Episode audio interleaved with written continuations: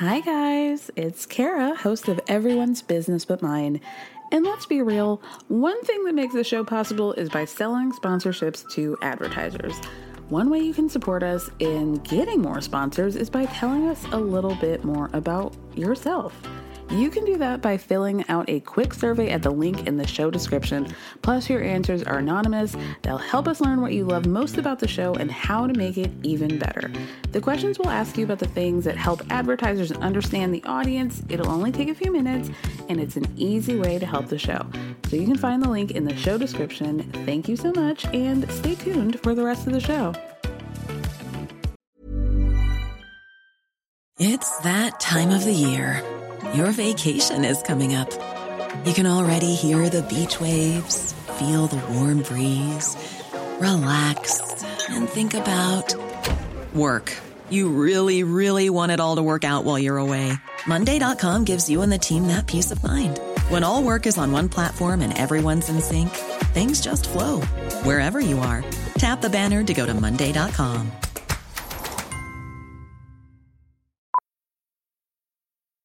Millions of people have lost weight with personalized plans from Noom, like Evan, who can't stand salads and still lost 50 pounds. Salads, generally, for most people, are the easy button, right? For me, that wasn't an option. I never really was a salad guy. That's just not who I am. But Noom worked for me.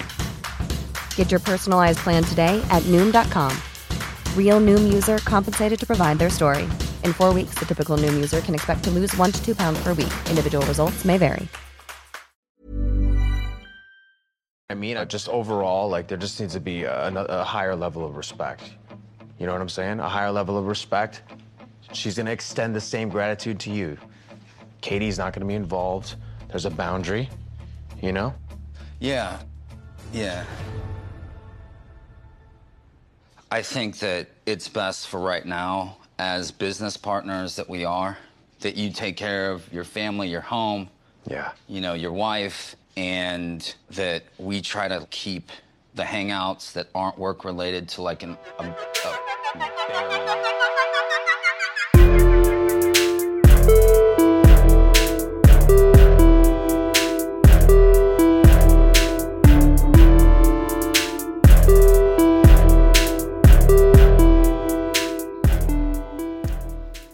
guys. Welcome to another episode of Everyone's Business But Mine with me, Cara Berry, Vanderpump Rules and Real Housewives of Orange County edition. We're going to start off with Vanderpump. This was a better episode.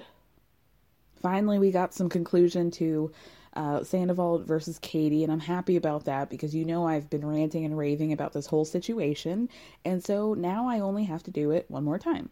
Um, we start off the episode with an opening scene with James and Raquel at home. Raquel's making cupcakes, and James is talking about how he's kind of like tired of that party boy lifestyle that he used to have when he was drinking, and how he's grateful to be at home and spend quiet nights with her, and how you know he used to party basically every day his his party weekend would start on a Tuesday basically and and end on a Sunday and now he just doesn't like going out like that. And it's not really because he struggles with drinking. It's because he doesn't really like being around the drama anymore. And he's been to three events already this week and he's exhausted by the show basically. Um, i heard rumors that i guess lala and james were dropping hints that they might be leaving the show.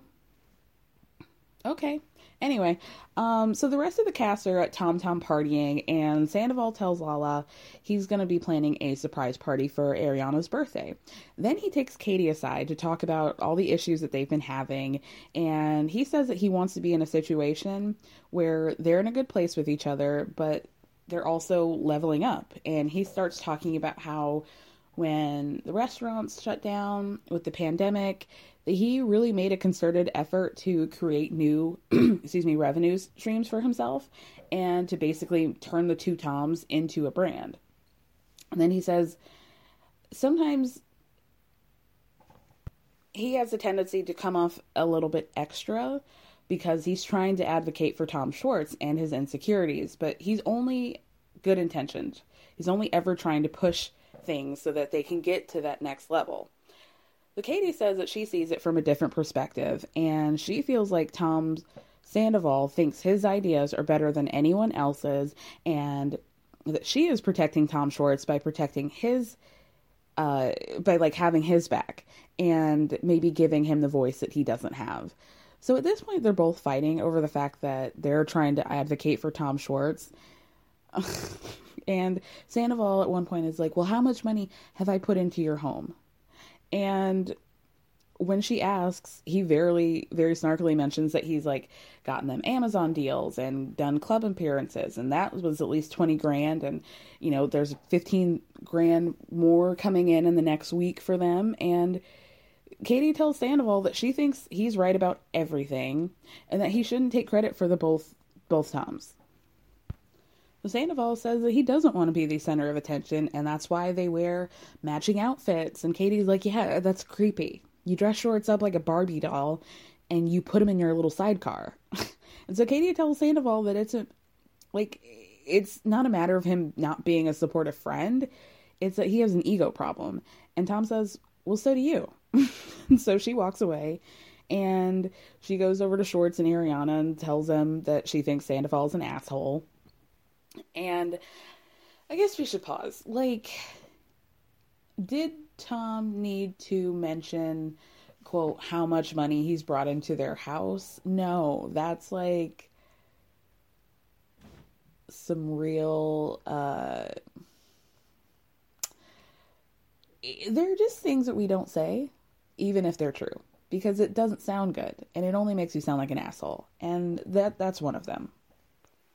Is he wrong? Probably not. He's probably right that like behind the scenes he's been doing a lot of things and he's been branding them as the two cuz I remember like in the beginning of the the pandemic they were doing a lot of cameos for charity and a lot of like live streams and stuff and I mean, he's not wrong about that.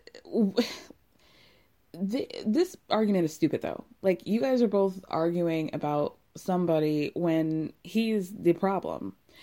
Tom Schwartz does not advocate for his wife and he's constantly throwing her under the bus. Now, does she deserve it? In my mind, kind of. because she's trying to insert herself in things that she doesn't need to insert herself in. But also, I'm not a married person, and I know that there are very different rules for how you are supposed to be treating your married partner. And is Schwartz doing that? No, he's letting them fight and staying out of it when really all roads lead back to him. Like if Tom Schwartz had just told Katie the minute she mentioned wanting to be in on this uh, business, like, hey, I don't think that's really a good idea.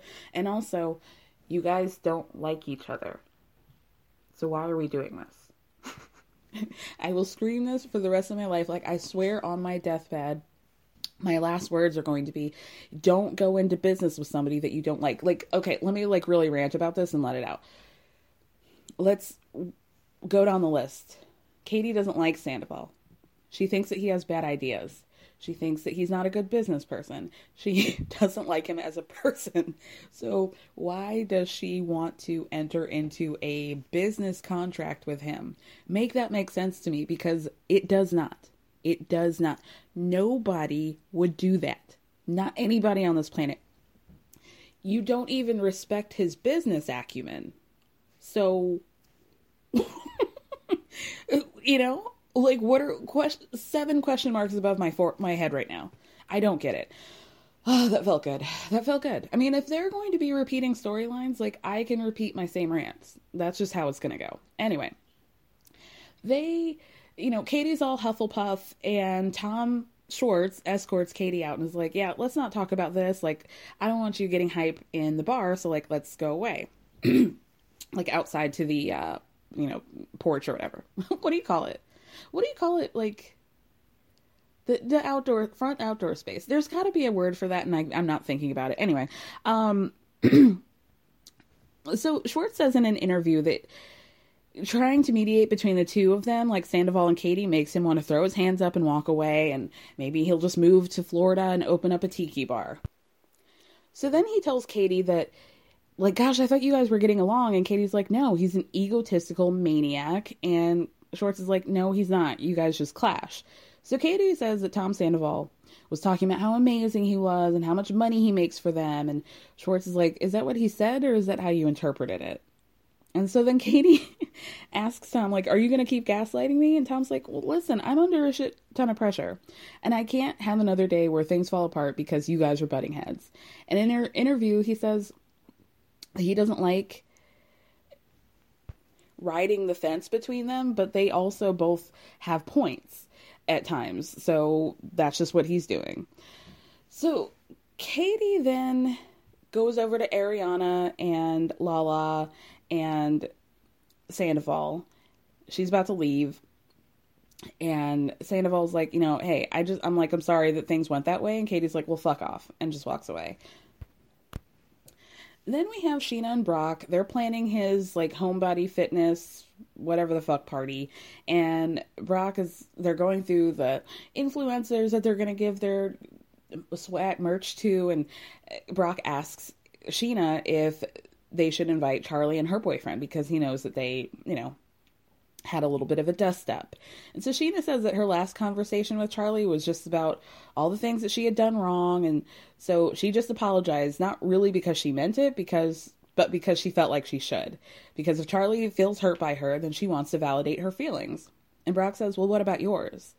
So Scheana says again, "Yeah, but like if she feels like I hurt her, then I should acknowledge that." And uh, excuse me, uh, Brock says, you know, you need to stop just laying down. You need to tell people how you feel because I don't really think you're in the wrong right now with this situation.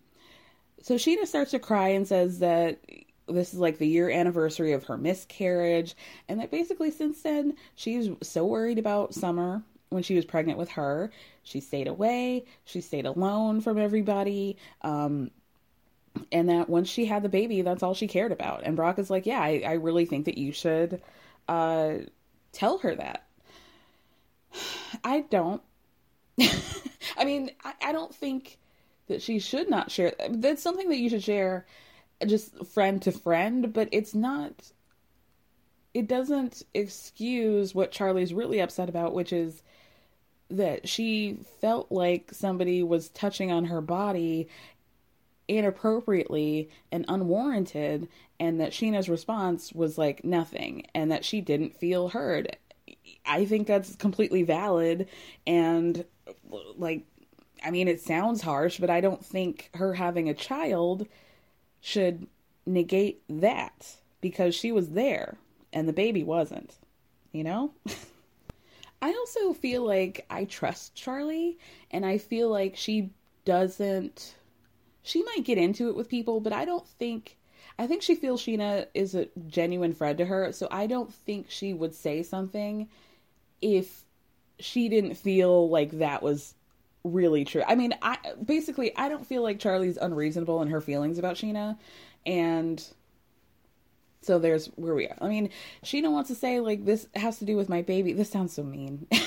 But like I uh, uh, it, it just, I just don't think that what Charlie's talking about, about like, I don't feel like you've been a friend to me recently, has a whole lot to do with the baby. Maybe it does, but it's also just about being there in the moment. And in the moment, Charlie expected Scheana to show up for her and she didn't. Like if this were a situation where Charlie was just like, "Yeah, we don't hang out that much anymore," then I would say like, "Yeah, girl, like get it together. She just had a fucking baby." But Charlie's talking about like real shit that happened in real time when they were hanging out. So, you know, you know what I mean? Anyway. Um, so then Katie comes over to Lisa's house, and I just thought this was so stupid. Every time they go to Lisa's house, I just roll my eyes. I I'm like starting to resent those swans out in the front yard. Like I just just shut it all down. Shut it all down. So she wants to get advice, aka talk shit about Sandoval. This is the only reason why she's there. She wants somebody in her corner. She wants soldiers to back her up, whatever. So she tells Lisa about the conversation that she had with Sandoval, saying that it went terribly, and he was just talking about how great he was and how he built a brand around Tom Tom. And Lisa's like, uh, actually, I did that. and I'm like, well, you're not wrong. Lisa says listen, I really like Sandoval, but it took me kind of a while to get there. I do think he tends to be a little bit confrontational, but Schwartz is also the kind of guy who just goes along and he just wants to smooth everything over. So then Katie asks Lisa if she believes that they're ready to open up this new bar. And she's like, no, but they have that business partner, what's his name, Charlie, um, helping them. So I think that, you know, kind of changes the game. And Katie looked really pleased. And this is what messes me up about Katie. I mean, one of the things.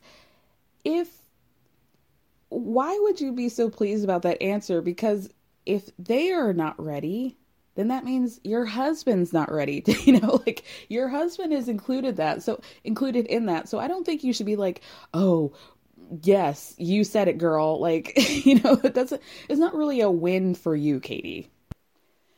Anyway, Katie tells Lisa that she just wants to feel equal to Sandoval and Lisa's like, you shouldn't want that. You should he you should automatically be above Sandoval. Like this is your husband.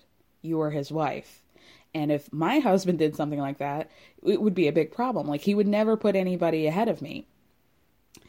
Eh, I know I I took my time watching this episode and I saw a lot of people saying that they felt for Katie and I don't disagree. I just wonder, like, what is y'all's motivation? To me, it just seems like Katie and Schwartz are resigned to each other. They're resigned to this, whatever that is. They don't really ever seem happy with one another. They don't really seem to have a lot of chemistry. They don't really seem to be having a lot of sex.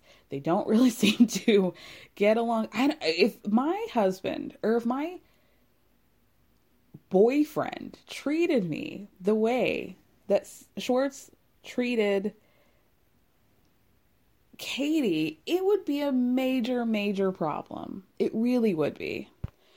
But the sad thing is, is that Katie doesn't give Schwartz the like stab in the chest that he needs about this and like and I think that's because she doesn't feel like she has enough self-worth almost. It's it's strange it's almost as though like they're still in high school and Tom just wants to like get high with his soccer buddies eh, behind, you know, the gym where Katie wants to, you know, go shopping for matching prom outfits. You know, it's just like he Tom Schwartz makes a choice every day and oftentimes it is not you.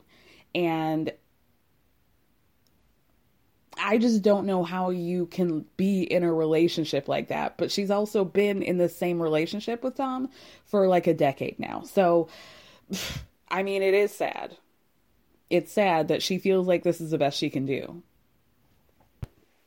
It almost feels as though Katie is using this business and joining into the business as some sort of um, establishment of her marriage or some sort of like marker for her marriage, if you know what I mean and that's never going to work, girl. That's never going to work. So, anyway, finally, we have something I actually want to watch, which is Ariana and Tom. They're getting ready for her birthday, and Ariana says that with regard to the situation between Sandoval and Katie, at this point, neither of them can accept all the blame, but Schwartz needs to step it up. And then she tells uh, Sandoval that Lala feels like maybe Tom and Katie need to take a break. And even Sandoval's visceral, visceral reaction to that was like immediately like no, no, they definitely shouldn't. Like that's weird. And Ariana says, I just think, you know, because Lala and Katie are such best friends, is there something that Lala knows that I don't know that makes her feel that way? Because that's like a pretty extreme measure to take. You know, I I'm kind of like the opposite of that. I'm wondering what Sandoval and Ariana are seeing in Katie Tom Katie and Tom's relationship that they don't think that taking a break would be a good idea. like what's going on? What are we obviously we're not getting the whole truth. It's a television show, but like I'm kind of surprised that they were so surprised about that. Anyway, um should I reveal a rumor? I mean, this is like years old, years old. I mean, this is like post them getting married, but this was told me to me quite a while ago, which is that um, you know, I uh, you know, I'm just to issue a disclaimer here. I don't know if this statement still stands in their relationship, but what I do know was that at some point after they got married, it got to the point where Tom Schwartz allegedly was um entertaining other ladies so frequently that it got to the point where people were just like, well, it is what it is. And we're not even going to bother talking about it because they're clearly going to continue to stay in this relationship. So that's some tea. Anyway, because Tom is uh, surprising Ariana, she thinks that they're going to go to a dinner and maybe do some stuff afterwards. But Tom surprises her with this like interactive place. It's kind of it's called the Madcap Motel, and it's sort of like one of those places that's like an Instagram trap for sure. But this actually seemed pretty cool. It's it's like they have like a like a fun house slash Cecil Hotel kind of vibe. It's like creepy and trippy. And what's that place in like I think it's Santa Fe it's called oh Meow Wolf. It's kind of like that. Do you guys know about Meow Wolf? It's like this whole. I haven't been, but I've known friends that have gone. Like my best friend went, and it's like it looks like the craziest experience. It's this whole house or warehouse or property where it's just like every room is different and i think it's created by different artists and it's just like a whole mind trip a real fun thing i really would like to go to that if i had any reason to go to to like Santa Fe. I don't know where it is, but like, you know, I would go. Anyway, this has nothing to do with anything. I just thought that that was like a really cute idea that he seemingly like rented out this whole space and so they're going through it and then there's this really cool tunnel and then you can go through the back and then Ariana sees that there's a surprise party. I just have the question for like you guys in Los Angeles. Why do you love those like head things so much? You know, like you put somebody's like the big head and you put them on a stick and like they're for like the clubs or like Vegas or something. Why do you guys love that so much? like they're cute, but it's like, are we done with that now? I don't know. Anyone. Anyway, they, you know, say happy birthday and then everybody goes to explore the space and Tom has a conversation with Schwartz, and he's Schwartz starts off by saying that, you know, I didn't like what happened the night before, and he tells Tom that Katie told him that he's trying to take all the credit for bringing money into their house and treating Schwartz as though he's a charity case, and Schwartz gets really upset. I mean, Tom starts talking about like, yeah, like we're a brand and blah blah blah, and he's like, no, we're not a brand, like we're friends. And we we're two people who met serendipitously and it happened to work out.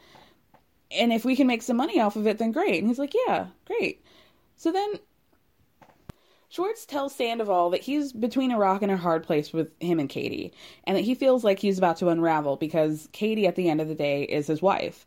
And Sandoval says, It's not me. It's Katie that's causing that. And Schwartz is like, well, Hey, like, be easy, man isn't it interesting that Schwartz got aggravated by Tom saying that he's trying to market their or like brand their friendship? But I don't think he would have that same like he was kind of okay with Katie brand I don't, I don't know how to describe this. Because at the end of the day it is true like you have a well you have part of a bar called Tom Tom you're opening up a new bar, you have this like Tom's whiskey with your faces on it. You do come as a duo, and it's not a bad thing for you guys to be both friends and a branding opportunity. Like, that's if you can do it, that's like the coolest thing you can do, right? Like, let's call a thing a thing. Like, I'm branding myself by being a podcast and I am making money off of it. And uh, to be honest, to be honest, it's fucking tight. so I, you know, if you can do it, it's great. It, it is so great to like be able to be your authentic self and for people to like it and to be able to commodify that. Like, isn't that the American dream? I think it is now.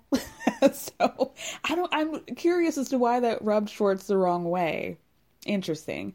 Um, it's almost as though he cares about their personal relationship more than he does his marriage. Anyway, So Raquel and Charlie and Ariana are talking about Scheana, and Raquel tells Ariana that there have been times where Scheana has asked her not to be friends with people because she didn't like them. And Ariana's like, oh, that's interesting. That's not my experience that I have with Scheana. Scheana, she's never asked me to do that. And she says that over the years they've gone through some real shit. And she, Ariana talks in an interview how when she first started to date Tom, that Scheana had a lot of opinions and she didn't say nice things about him and that it almost ended their friendship. But um, now they're basically like family. So then, Ariana has also been saying throughout this birthday party that she didn't eat. She hadn't been eating all day. She, you know, Tom told her that they were going to go out to eat, so she made a point to, you know, plan her stomach for this birthday meal, right? And now she's just living high off of these like sweetie dumplings or whatever they call spicy dumplings and and she's she's having a great time. I knew that Ariana was drunk. And I knew that she was in that sweet spot of drunkenness when she fell.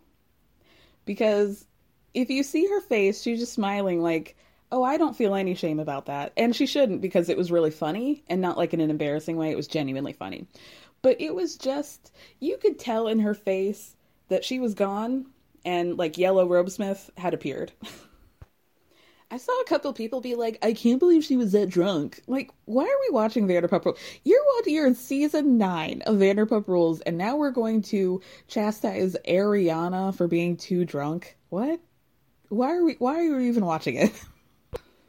like, literally every time Jason Cauchi was on television, he was like, there was literally like an eight ball just coursing through his veins at any given moment. But now we're getting up in arms about somebody being drunk on their birthday calm down. Anyway, um, so then Ariana goes over to Katie to talk about the issue that she has with Sandoval, and she asks, like, can we just tomorrow? Can we go to dinner? All four of us. And Katie's like, no. She's like, well, what about if us three, you, me, and Schwartz go to dinner, and then Sandoval sits at another table? How about that? And Katie's like, absolutely not. Katie at one point asks if Sandoval can be uh, embalmed before tonight or before tomorrow, and Ariana promises to, um, you know, poke him with a little formaldehyde if that's what's gonna get her to go. And she also offers to um, eat ass, if you will. Um, it, I'm a little confused. She's Ariana's a socialist. I know that. so she offered four licks, four licks and she was going to evenly distribute them between Schwartz and Katie, two each, if you want it. And, and we'll just make this happen. Um, I don't think they took her up on that, but Schwartz was very clear to expose his butt to tell Ariana to clarify to her that his butt it really isn't as hairy as she thinks it is. So anyway, um, Lala then goes to Randall's office to interview for assistance, and she says you know, it might seem like I'm just spending my days going through Randall's credit cards. And it's like, we don't think that girl because we know it can max out pretty easily. But anyway, they interview people and they find this woman who is, in my opinion, incredibly overqualified to be um, watching Lala's breast pumps because she was like a digital producer for American Idol. And I don't watch that show, but I definitely know that's like a way more prestigious job than working for Give Them Lala Beauty. Sorry. I mean, she's acting like this is like Kylie Cosmetics. It is not. Does do people use it? Do people like it? I, I guess. I mean, it's still in production, so somebody must be buying it. But like, you know, you know. Do you guys do? Should we take a pause and and um just get through um what Lala has been saying about her ex husband or ex fiance now? Let's just do it. Um, so she this really cracked me up.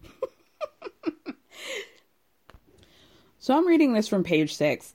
Apparently, on her podcast, she said that she came to find out that her engagement ring that Randall gave her was fake and it originally it originally had a quote shit brown diamond. So she's crying apparently, and she says that she's been finding out new information day after day about uh, Randall and his secrets and how she's like just dealing with that because she felt like so safe with him and now she's finding out that that actually was not true. So then she says that so she got what she thought was a 6 carat round diamond ring and she says after that they after, that after they broke up, she took the ring to a jeweler um and found the uh the GIA certification, and on the certification, she found said that it was described as a stone was treated by one or more processes to change the color.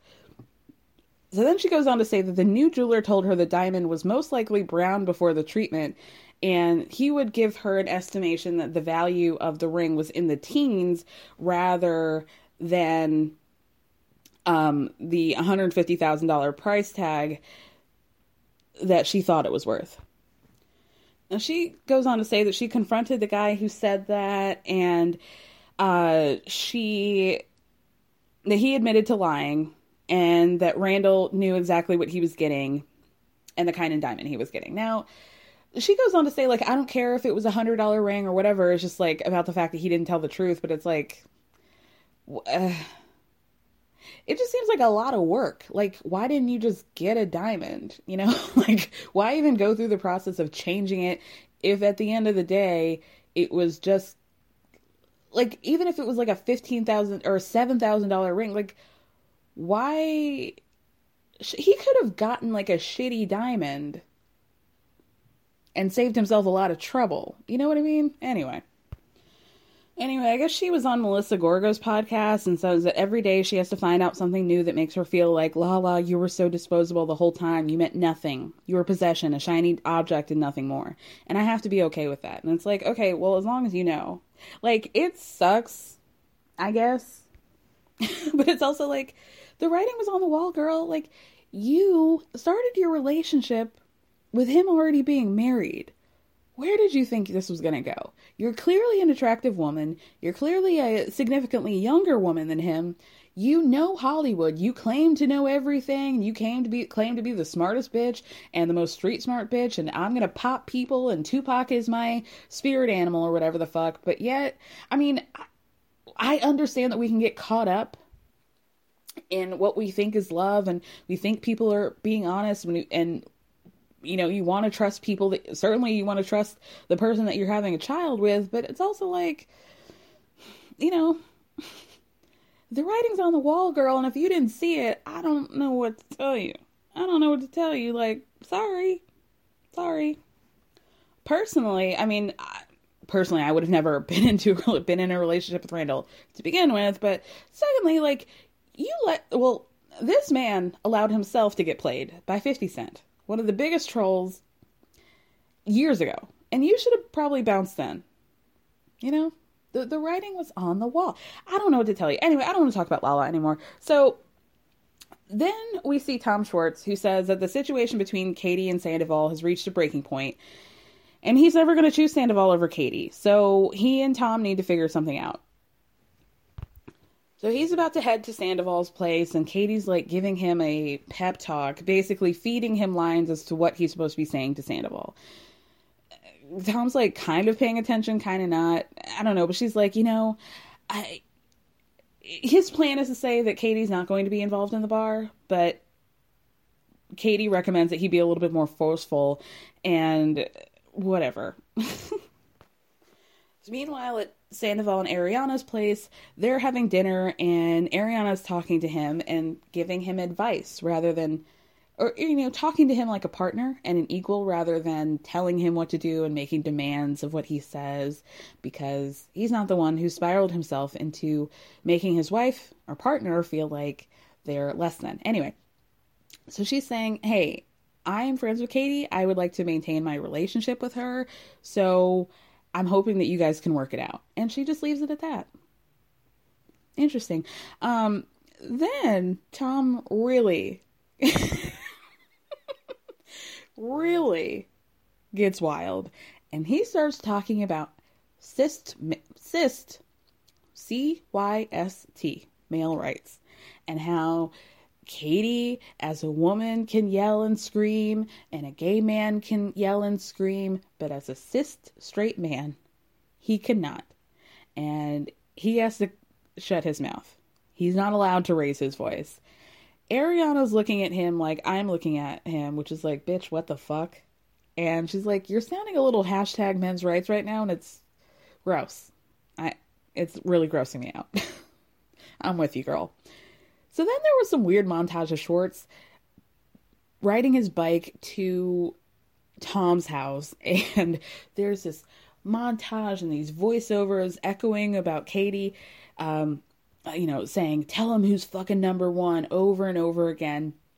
So he gets over to Sandoval's, and Schwartz tells Tom that ever since the blow up, he's you know like it's it's he like he's in a haze and it's been rough in his household sandoval says that it's been rough for him too and that he's felt very depressed about the whole situation and then schwartz tells sandoval that the bottom line is that he needs to respect katie and sandoval's like you know at this point i just feel like i need to keep my distance from her because i feel like anything i say or do in her presence gets twisted and then Schwartz says that overall there just needs to be a high, higher level of respect and that Katie will extend the same gratitude to him. Doubt that, but okay.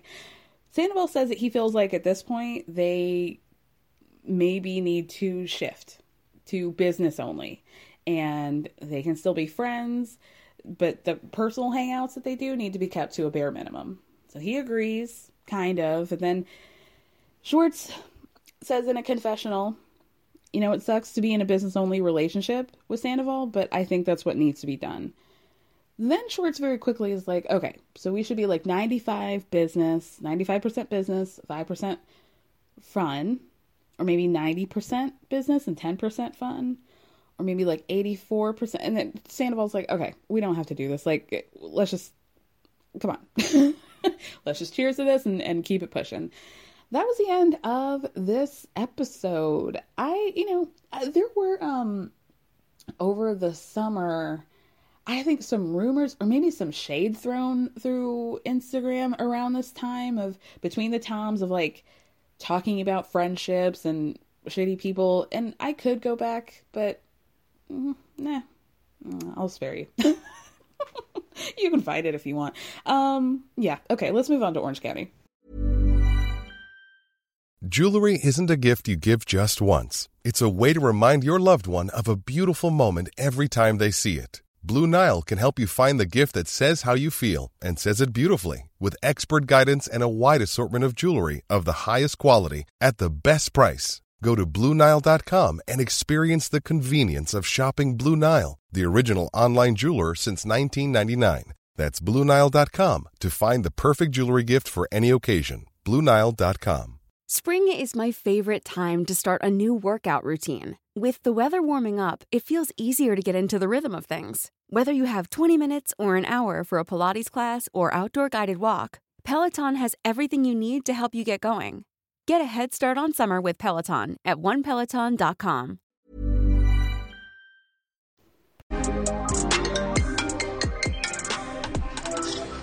Hi, how are you? Not, not, not great. What's happening? Somebody came to serve papers, divorce papers. What? In Puerto Rico.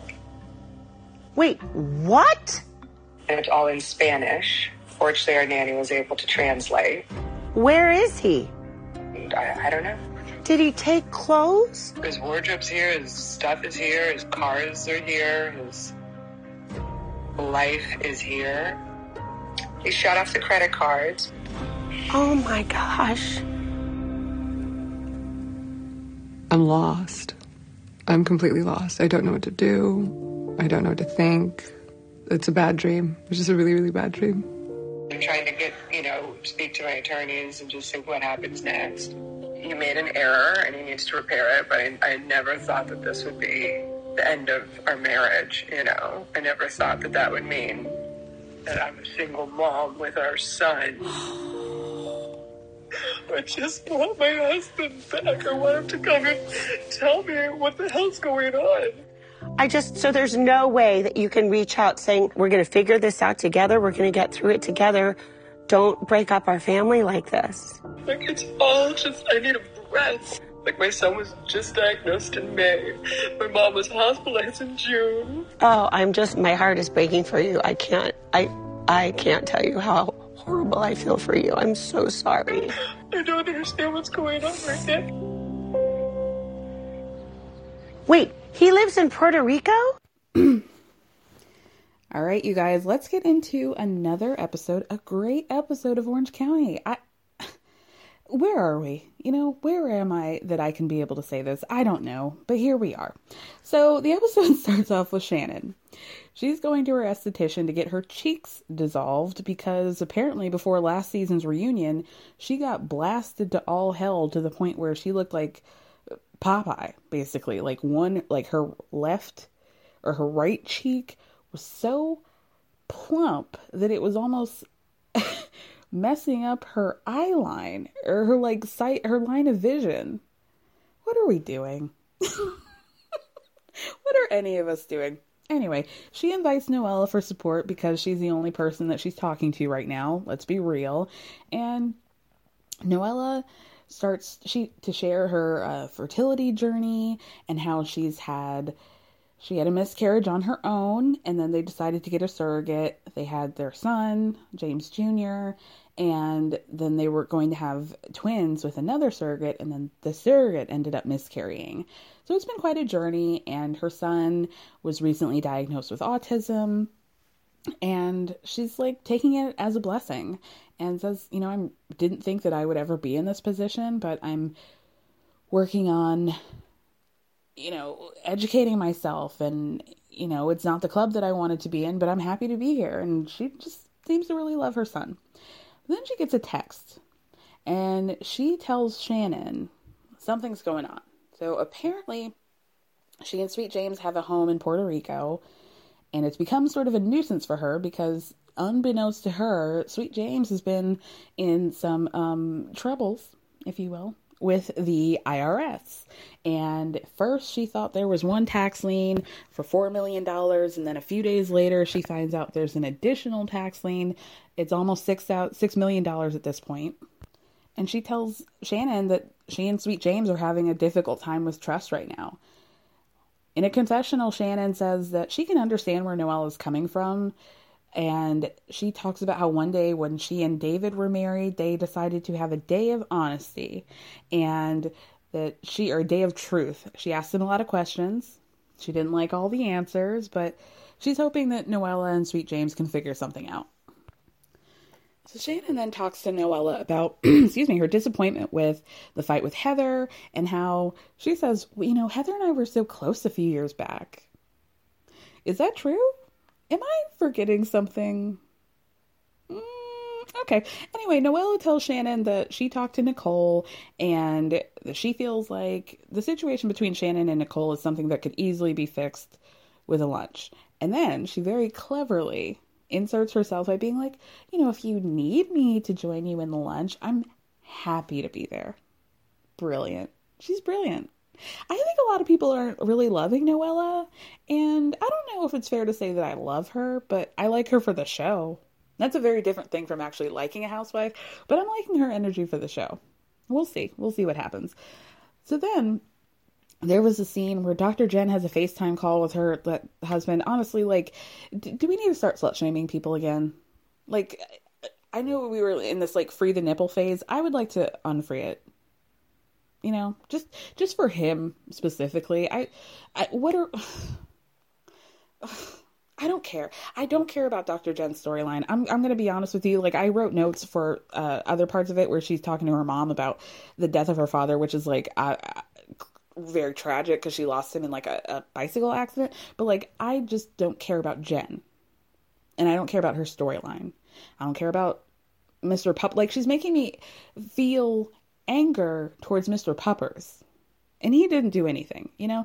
Um I is it did we confirm because there were rumors i don't know if you guys heard this there were rumors there were screenshots and text messages going around in the past couple weeks about dr jen or from dr jen and a text conversation she was having with somebody and they were almost so like bombastic that they seemed fake. But they're basically Jen complaining about, I, you know, uh, Trump, not complaining about Trump. She was supporting Trump and how uh, she was like complaining about how Ryan was voting for Biden and uh, so just her love for for for Air Trump.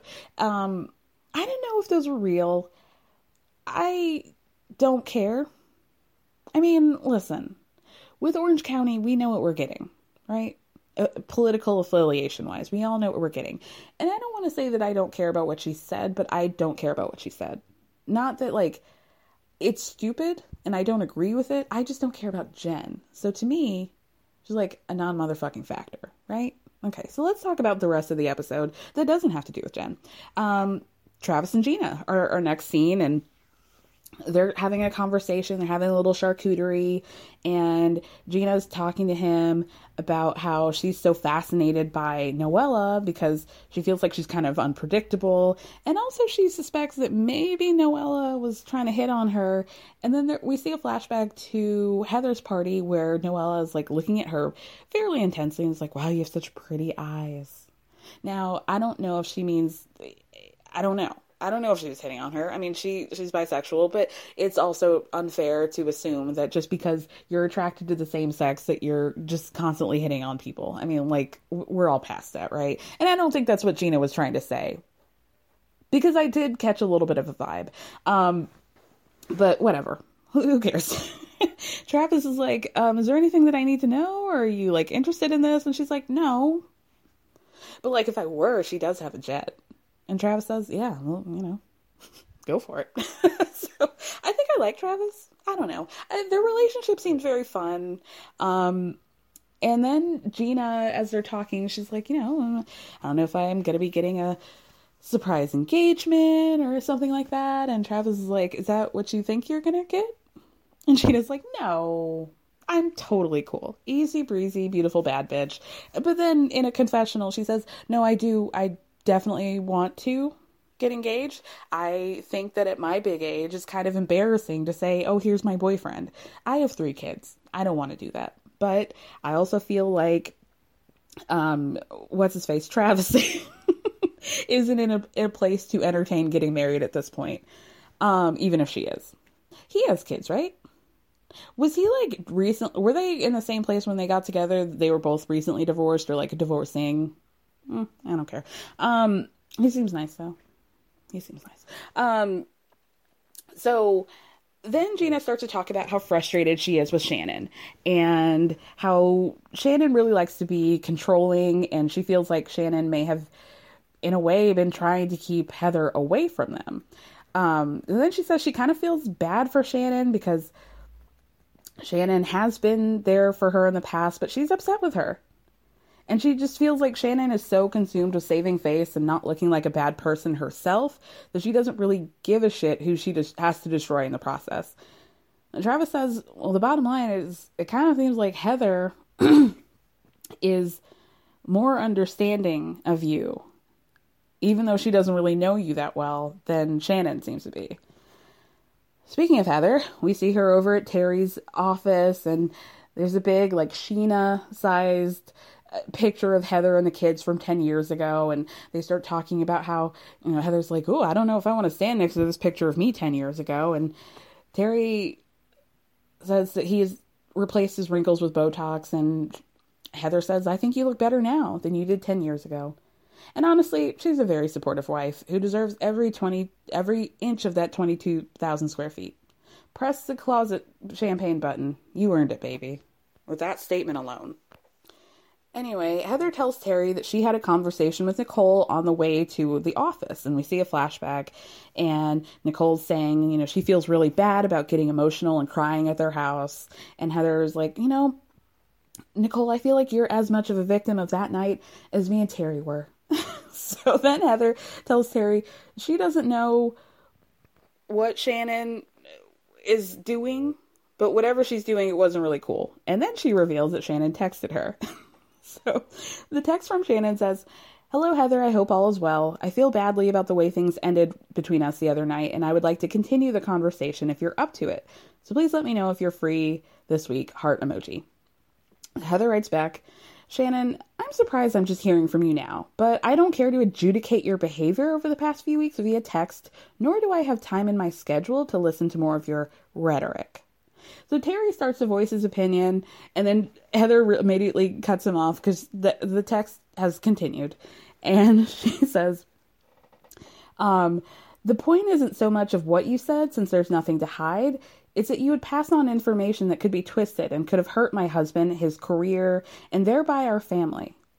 And please spare me about your supposed intentions. It's your actions that matter, and they're indefensible and in- inexcusable. So at this point, Terry's like, okay, can I talk now? No? Okay. Um, so then Heather continues and says, I sincerely hope you have reached out to Nicole to apologize for humiliating and spreading, all caps, private information from 20 years ago. That was none of your business. So Shannon writes back and says, um, I'm sorry you feel that way. My apology was genuine. And then Heather points out she did not apologize initially. So Heather then tells Terry that without a genuine apology, she doesn't know how she can move forward with uh, Shannon. And in a confessional, Heather says that back in the day, for whatever reason, she rubbed Shannon the wrong way. And this is the, the reality that I remember. When Shannon was talking about how they were such great friends a few years ago, big question mark. But now Heather's talking about how she, she rubbed Shannon the wrong way, and I'm like, yeah, that's that's my reality. Um, the scene where Heather um, unknowingly takes Shannon's seat at Javier's years ago, and Shannon like had a whole dust up about it. Yeah, that's that's what I remember. Then Heather says that she feels like Shannon doesn't like to get her hands dirty. She's never wrong. She feels like nothing is ever her fault. She's never the problem. And yeah, I beg to differ. So Terry's finally able to ask a question now. And he's like, Well, are you going to close the door on Shannon? And she shrugs. Next, Gina and Noella go for like a cryotherapy session, a real throwback in terms of the Bravo tivities that didn't need to be resurrected. But anyway, while they're waiting, Gina says that she saw a headline about Noella and she was wondering if Noella wanted to talk about it. And Noella's like, oh, absolutely. Now, this article, I mean, obviously, this season was filmed over the summer. Is Noella somebody who would have had an article about them in Reality Blurb at that point? I mean, just because she's on the show, I guess. But anyway, um, so the headline was something along the lines of Noella being shocked and disgusted over her husband's uh, debts, and she says, My marriage has been a fight every day since.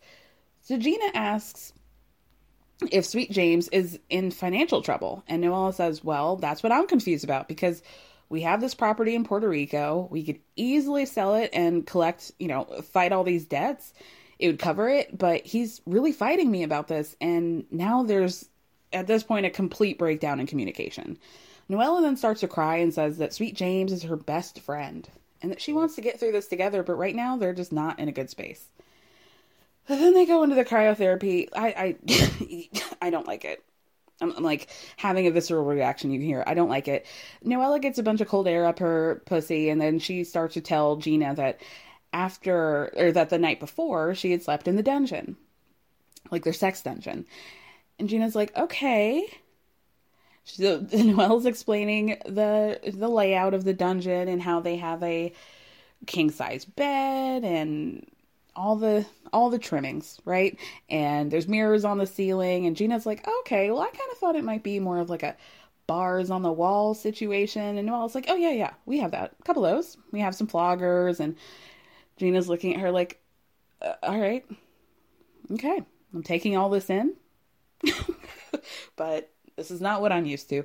And truthfully, I hope that Gina and Noella are able to have a friendship because I want Gina to have a friend that's I don't know how old Noella is, but there's a youth to her that doesn't uh, come out of you know Emily and her hip and you know crazy Aunt Shannon.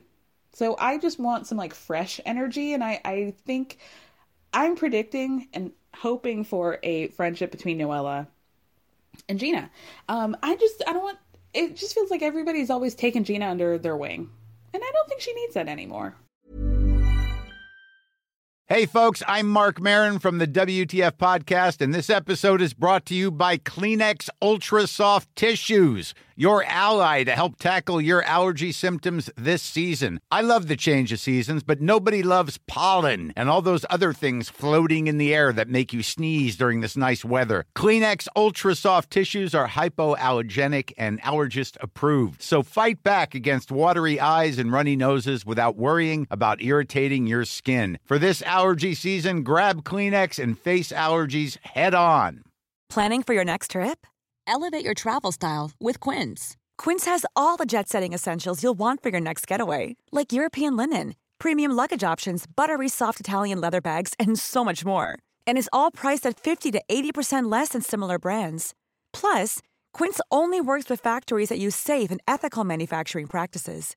Pack your bags with high-quality essentials you'll be wearing for vacations to come with Quince. Go to quince.com/pack for free shipping and 365-day returns. There was a short clip of Shannon going to have a conversation with Nicole, Nicole and Noella. She gets a call from Gina, and they plan to talk about what happened at some point in a later date. So they agreed to that. And then we see a scene with Emily and Shane. They're having a barbecue for their family.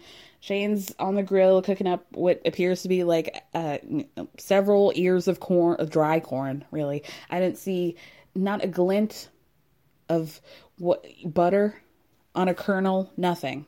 Not a pepper, not not a salt. Nothing. Welcome to Orange County. Um anyway, there she's talking the same storyline that she talked about last episode about her, how she wasn't raised in religion. Like, why are we? We can't recycle storylines from a week ago. You know, there, there's no progress that's happening, so we don't need to revisit it. But anyway, um, Shane's Mormon. We all know this. Diet Coke, those big ass teeth, his hair, whatever. Their daughter's converting. Um, Emily feels some sort of shame for not being religious.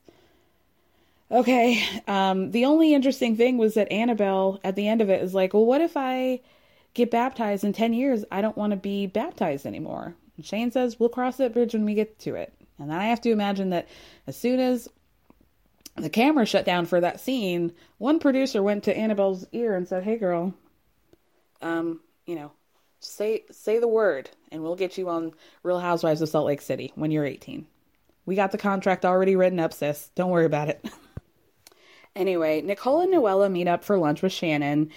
Nicole and Noella get there first and they start talking about their relationships, like their romantic relationships. And because, you know, at this point, the whole cast knows that shit's going down between Noella and Sweet James. Then Nicole tries to relate to her by being like, you know, I, I feel you. You guys are having issues. I'm, you know, in the middle of a divorce right now. And Noella's like, okay, but divorce is not on the table for us right now. It's like, well, oh. check back in a couple hours, girl. Um, so Shannon comes, she arrives and she's like clearly in a funky mood. She doesn't explain why. I, did it have to do with Gina? I don't know. But um, she starts by saying that Heather kept mentioning, you know, she started talking to Nicole explaining her side of the story and I was like, okay, from my perspective, Heather was talking about a woman named Nicole, and I was just so confused about that person being you because I just thought it was weird that you guys would be friends. Nicole, Nicole says that she doesn't feel like it's appropriate to discuss somebody's medical history and that the issue back then with Terry was over before it even started. So she doesn't know why it's coming up today. And she's like, if I'm not mad about it and Terry's not mad about it, what are we doing here? Shannon says, you know, I stupidly told people that I thought I could trust and I made them promise not to tell me. But I do take full responsibility, even though I just didn't, because I shouldn't have trusted them, which is not taking full responsibility. We're going to pretend like it is. Um, and I just shouldn't have told anybody, which is what I should have said. And just left it at that and not talked about how I trusted people that I shouldn't. But anyway, I do take full responsibility, even though technically I'm not. So Nicole says that she forgives her. They make up. You know, these are the, the sort of um, Orange County makeups. like a mafia boss. It's like, you know, you, you've both got the guns behind your back, but you're shaking your hands. And, uh, so whatever. And I'm looking forward to that. Um, so then she tells the girls that Heather has no interest in talking to her. And in a confessional, Shannon says, I'm owning my part. Nicole, are you owning your part? Maybe you should should have communicated to your friend of six years the issue with your husband. You know, and Gina, are you owning your part that you destroyed a dinner party? Are you? Shannon, you are not mad that she busted up that dinner party, okay? You, you're not mad about that. You're mad that she betrayed you, and just say it. Just say it. like justice, justice for Nobu, which is she's real. I want to know if like did the production get those that food afterwards? I hope so. Anyway, then uh things really start to get spicy when Noella FaceTimes Shannon to tell her that she just got served divorce papers straight from Puerto Rico, all in Spanish. She had to get her housekeeper to translate it, uh, courtesy of Sweet James. So Shannon's like, What? Did he take anything? Are his clothes still there? She's like, Everything is still there. The clothes, the cars, his whole life are still in his house. And also, also, he cut off the credit cards. And I don't know where he is. And so Noella says in a confessional that she's totally lost. She doesn't know what to do, how to think. And then she tells Shannon that she's going to talk to her lawyers and see what to do. But she never thought that she would be in this position of being a single mom. And then she starts to cry and says that she just wants her husband back and to know what's going on. Shannon starts to tear up herself and says, I'm just so sorry. I, I can't believe it. I empathize with you. And then the scene ends with her being like, Wait, does he live in Puerto Rico? These are great questions. Is that possible? That you could get divorce papers that you could well, it's it's America. Duh. It's America. That's how you can do it. With that being said, can you file in a different area? Like I guess if you were to, like, if you live in California, it seems like you should have to file in the state that you reside in, right? It seems like that way because then it's not like they're going to go by Puerto Rican laws in terms of like the divorce settlement. If you filed it, I don't know. Y'all let me know. But like, yeah, let me know. or maybe I'll look it up. Anyway, then next we have Gina and Shannon meeting up and Gina's like rocked. She's shook because she also got a FaceTime from Noella, who was very upset. And Gina's at this point like, girl, I know we have stuff to talk about, but like, I just kind of feel like there are bigger things going on in our world. And, mm, you know, I, I just don't know. Like, maybe we should invite Noella over for drinks before we get into our stuff. So Shannon calls to invite Noella she says they'll be there and she, says, you know, the situation with her really puts things in perspective. And she tells Shannon that she doesn't want to fight with her. Shannon says, it just still doesn't make sense to me that Nicole would be friends with somebody, you know, like Heather. And, and Gina's like, yeah, it doesn't make sense to me either. But then Shannon says, I just want to believe in our friendship and I, that we have each other's back. And Gina says, Oh, I didn't do anything to hurt anybody. And Shannon says, well, no, but you did. So then Gina starts to like get kind of emotional. And it's like, you know, when I was going through my divorce and we went to that party and I found out that everybody knew except for me after the fact and you know, that really triggered me. And Shannon's like, well, my husband cheated on me and everybody knew. and I was hurt. And Gina's like, okay, but it was it's not about you right now. And it just seems like you want to be focused about how right you are. And I don't care if you're right. You don't need to be right in this situation. So Shannon says, I've gone out of my way to be kind to you. And Gina says, well, You shouldn't have to go out of your way to be kind to somebody. like, I don't do that. I'm just kind to them. And if you feel like I'm that much of a burden to you, then you need to reevaluate that. And also, by the way, I heard you told Heather that she shouldn't trust us. So why are you giving us private information if you don't trust me and Emily?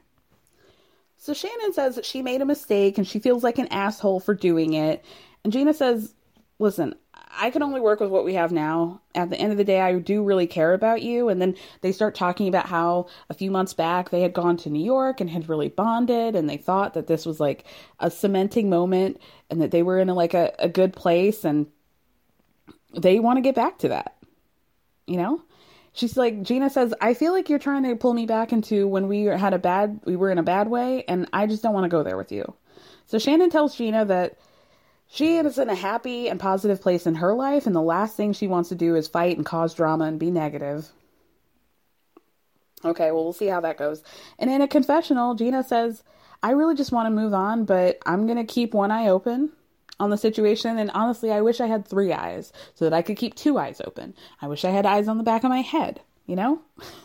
so as they're making up, Noella shows up and she sits down and is like, Ooh, I really want a dirty martini. Do you guys offer like an IV bag option for that? No. But I like it. See, I like this energy. I do. You guys, like, if you don't like her, why am I getting mad? Because I keep hearing that people don't like Noella, and I just, I would, I'm listening ear, so drop a comment when I announce this on Instagram at everyone's business but mine. And just, you know, if you have an argument against Noella, please let me know. I'm I'm willing to listen. I am. Anyway. So Noella is clearly very upset about Sweet James cutting off her credit cards. She says in a confessional, she's like, Erika Jayne, I don't have a savings account. I, I can't open a line of credit. This was like my only access. Sweet James um, took control over our finances and our assets. So I don't know. Like, we have a kid. Like, how cruel is that?